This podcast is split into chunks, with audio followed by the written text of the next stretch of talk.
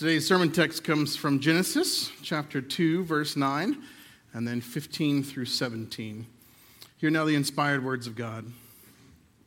The Lord God made all sorts of trees grow up from the ground, trees that were beautiful and that produced delicious fruit. My mouth's already watering. I don't know about yours. In the middle of the garden, he placed the tree of life and the tree of the knowledge of good and evil. The Lord God placed the man in the Garden of Eden to tend and to watch over it. But the Lord, the Lord God warned him, You may freely eat the fruit of every tree in the garden, except the tree of the knowledge of good and evil. If you eat its fruit, you are sure to die. This is the word of God for the people of God. Thanks be to God. Amen. I uh, was sitting back in the day, uh, around about, uh, just basically a table filled with church planters in the Kentucky conference. And we were all meeting and we were all talking about our ministry action plans and our dreams and what we want to do with these church plants and how we're going to be able to enjoy those church plants. And uh, one of the Hispanic church planters turned to me and he said, I can't believe you're using that computer. Look at that logo. He's like, that is the forbidden fruit, and there's even a bite taken out of it. How dare you use that computer? And of course, I giggled and I laughed, and then I looked at him, and he was actually a little bit serious. and uh, I tried to explain to him, man, you know, it doesn't say what kind of fruit it was in the Bible, so please don't think it's an apple. And, you know, and yeah, there's a bite taken out of it, but I think you're reading too much into it. I think maybe just the company wants to be really healthy. And, um, and then I looked over at his laptop and saw this logo. I was like, what are you doing, man? You're wearing, you have an Alienware computer and you're telling me about my Mac Apple computer? Like, come on, are you serious about this? Uh, and but then I actually did a little bit of research on Apple's logo, and the original Apple logo looked like this. And uh, as you can see, that hopefully, if you if you uh, have been a little bit read, that's Newton. That's actually Newton sitting underneath the apple tree. And the theory goes that Newton had an apple fall on his head, although it's never, I did even a little bit more deeper research, it never fell on his head. But anyway, uh, that he actually came up with a theory of gravity because he watched apples fall from the tree. They didn't fall up, they didn't fall sideways, they always fell down, right? And so here is the original Apple logo and they were wanting to be able to say, we want you to use our products to where you can have epiphanies. You can have great ideas, and you can be able to use our computers to be able to do that. Uh, yes, you could be able to say that the bite taken out of it was from Genesis, that's fine. And, but uh, if it's the knowledge, the tree of the knowledge of good and evil, then, then uh, you could also see someone who might not be a Christian say, ooh, it's, you know, it's the tree of knowledge. Like, we would want them to know and grow with the use of these computers. So um, I don't believe that, that that's part of it, but anyway. But I just, I thought it was kind of cool to be able to see the original Apple logo, and of course it changed into the logo that we all are familiar with in the back of our phones and our computers and things like that. But it's really interesting to me, though, because we always, uh, in, in, the, in most Christian circles, I can say most, that we put so much emphasis on eating this forbidden fruit, don't we?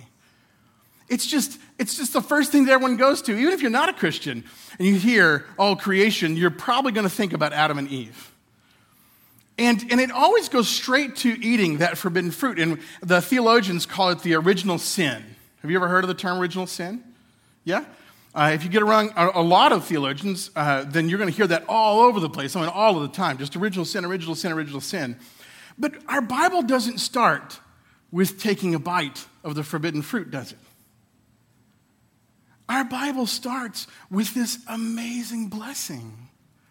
This amazing, blessed, created garden, this amazing, blessed, created life of Adam and Eve, this amazing, blessed relationship between Adam and Eve, and even a relationship perfect and right with God. I really have a feeling that we should be putting our focus on original blessing, not original sin. If you just spent half of your life thinking about original blessing, then the original sin could just take a little bit lower notch down. now, in that, in, that, uh, in that reading, in that glorious garden, we have uh, a picture of, of what? We have two trees, right? We have the knowledge of good and evil tree, and we have another tree there too, right? Does anyone remember what that is? Yeah, tree of life, right? And it seems like it's in the background a little bit, right? but kids, again, what do we focus on? We always focus on the forbidden fruit, that, that one tree of knowledge of good and evil. That's the one we want to focus on. And so we have this tree of life, and the tree of life gives you eternal life when you eat of that fruit. But the knowledge of good and evil, it gives you uh, the knowledge of, of good and evil. And, and that was probably just a little bit, uh, a little bit too much because it's, it's always interesting to me because God says, hey, you have everything you need. Just don't, one, just one, one single stipulation, don't eat from this one tree. Can you imagine what it would look like if God said, here are all the things you can do? Right? It's like the Ten Commandments. It's like, hey, thanks for only giving us the 10 that we can't do. because if God told you everything you could do, we would have volumes for chapter three in Genesis, right? It would just be volumes and volumes and volumes. It's ridiculous. So, our amazingly gracious God says, Only one thing I want you to not do is to eat from that tree. And of course, we know what happens, right? We have this really sneaky snake that goes up to Eve who might not have even been created yet, much less was present when God told Adam, Don't eat from that tree. So uh, he, the snake knows that she might have even just been heard that from hearsay from Adam. And of course, the snake talks her into eating this forbidden fruit. I love this, uh, this image I found because, um, because Adam's actually eating the fruit and picking another one at the same time. And Eve hasn't even taken a bite yet, but it's so funny. It's like, uh, I, I, just love that image. And of course, the snake head is a person's head, it's just so funny. But um, you can almost hear the snake turn to Eve and say, Just taste it. I worked hard on that, by the way. Thank you. I appreciate that love of that head nod, like you did well, my son. Um, just taste it. Come on, just taste it. You can't believe what he said. Come on, just, just taste it. And of course, um, what happens is she does. And then Adam does, right? And then here comes what one of my professors, Dr. Callis, said in seminary the, the worst sin. Everyone always thinks the first sin of eating the apple is the worst one. But the second sin, he would say, is the worst one. And the second sin goes like this The snake made me do it. And then, and then the other one was, She made me do it, right? taking ownership of our own mistakes and our own issues can be a really, really bad sin. We're missing the mark. All of that is to show that when they ate that fruit, something changed. Something changed in the entire universe. They have radically made a choice and a decision.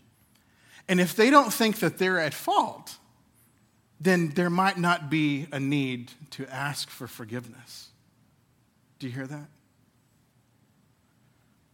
So there's uh, a beautiful uh, thing that, that a lot of the theologians talk about, and there is this theme that goes throughout the Bible. And it starts with creation and goes to uncreation and then goes to recreation. So you have this beautiful creation, right? This beautiful garden, blessed garden, blessed life, Adam and Eve, blessed uh, relationship with God and with one another.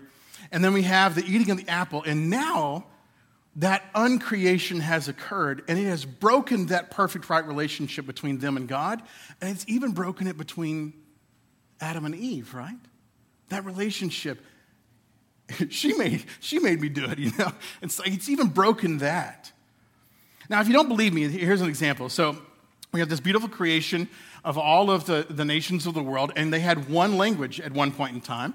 And then we have our story in the Bible of the uncreation of the Tower of Babel or Babel, whatever you want to say, the babbling, blah, blah, blah, blah, right? They try to build it, they try to be just like God, very similar to taking this fruit uh, of the knowledge of good and evil to be a little bit more like God. So they try to go, try to build all the way up into the heavens and shoot an arrow up in there. And of course, we all know that the Tower of Babel was destroyed and everyone got a different language, didn't they? And then we have this understanding of recreation when we find ourselves at Pentecost. We have flames above their heads. And what are they doing? They're speaking in every single different language by the power of the Holy Spirit.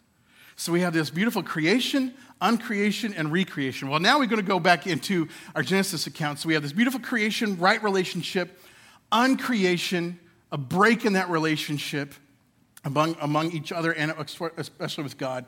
And, uh, and just as a side note here, that second tree, that, that tree of life, if you kept on reading a little bit, you would see that God decides that God has to kick out Adam and Eve from the garden. And he even puts flaming swords in front of it and all kinds of stuff. But the reason that God does that is because God says they cannot eat from the tree of life. We don't want them eating from the tree of life. And the reason is, is if you said that I am now in a broken relationship, I'm, I'm not living into the way I was created to be, and then you let me live forever in that broken relationship, can you imagine how torturous that would be? God, in His graciousness, said, We can't let them eat of the tree of life in the state that they're in right now. We've got to kick them out. And so they kicked them out and they started building cities. So that's the uncreation piece. But where's the recreation piece? Well, to, to go there, uh, we actually have another time. This is not the only time. There's always, there's always a glimmer of hope with our God. if you are completely at your wits' end, never forget that there's always hope in our God. So the tree of life actually shows up again in our Bible.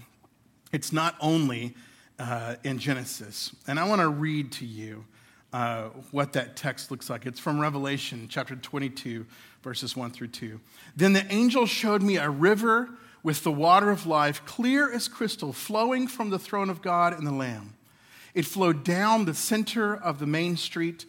On each side of the river grew a tree of life bearing 12 crops of fruit with a fresh crop each month. The leaves were used for medicine to heal the nations. It's almost as if God says, I don't want them eating from the tree of life yet until they're ready for it. And then we have this massive, colossal event that broke that relationship. And God, in His amazing, amazingly beautiful, gracious plan, says we need to fix that relationship. We need to get them back in the right relationship before they can be able to eat of this tree. And he sends Jesus. Jesus is the response of the recreation going on in your and my life. That beautiful recreation that God is making all things new and beautiful again putting back together that relationship between God and between each of us. And then, and only then, are we ready to taste the fruit from that tree of life.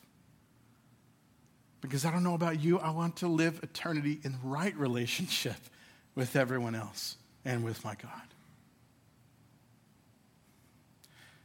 So we have to ask ourselves do you truly want to taste the tree of life?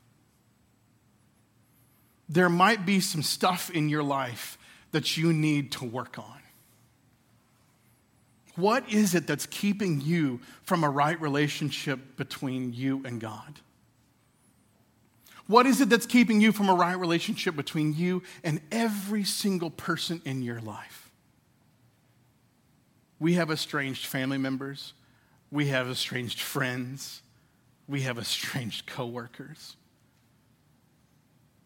Please don't get sucked into the second sin. Don't think that you're always right. maybe, just maybe, you are worthy of forgiveness, but you have to acknowledge, you have to acknowledge that you are in need of it. I invite every single one of us today to put our focus, our life's goal at the top of the bucket list to get every relationship solid and right First, with Jesus, that offers you the forgiveness that you need, whether you want to acknowledge it or not. And secondly, that you can offer forgiveness to all those who have wronged you. And that they can have an opportunity to forgive you as well. In the name of the Father, the Son, and the Holy Spirit. Let us pray. Gracious God, we know that you are in the business of creating and recreating. That you started off with this beautiful, melodious song, and then something in uncreation threw a horrible sounding flat in the middle of that song. And yet, you, instead of just throwing away the whole song, you bring in new music to surround that one flat note to make it even more beautiful than what it was when it was first created. God, show us how to be a part of your symphony. Show us how we can live lives that are forgiven and that do the forgiving as well. Because, Jesus, we long to taste from the tree of life. It is in your holy and beautiful nature, Creator, Covenant God, Father, beautiful Redeemer, Jesus Christ, and Sustainer, Holy Spirit, in which we pray.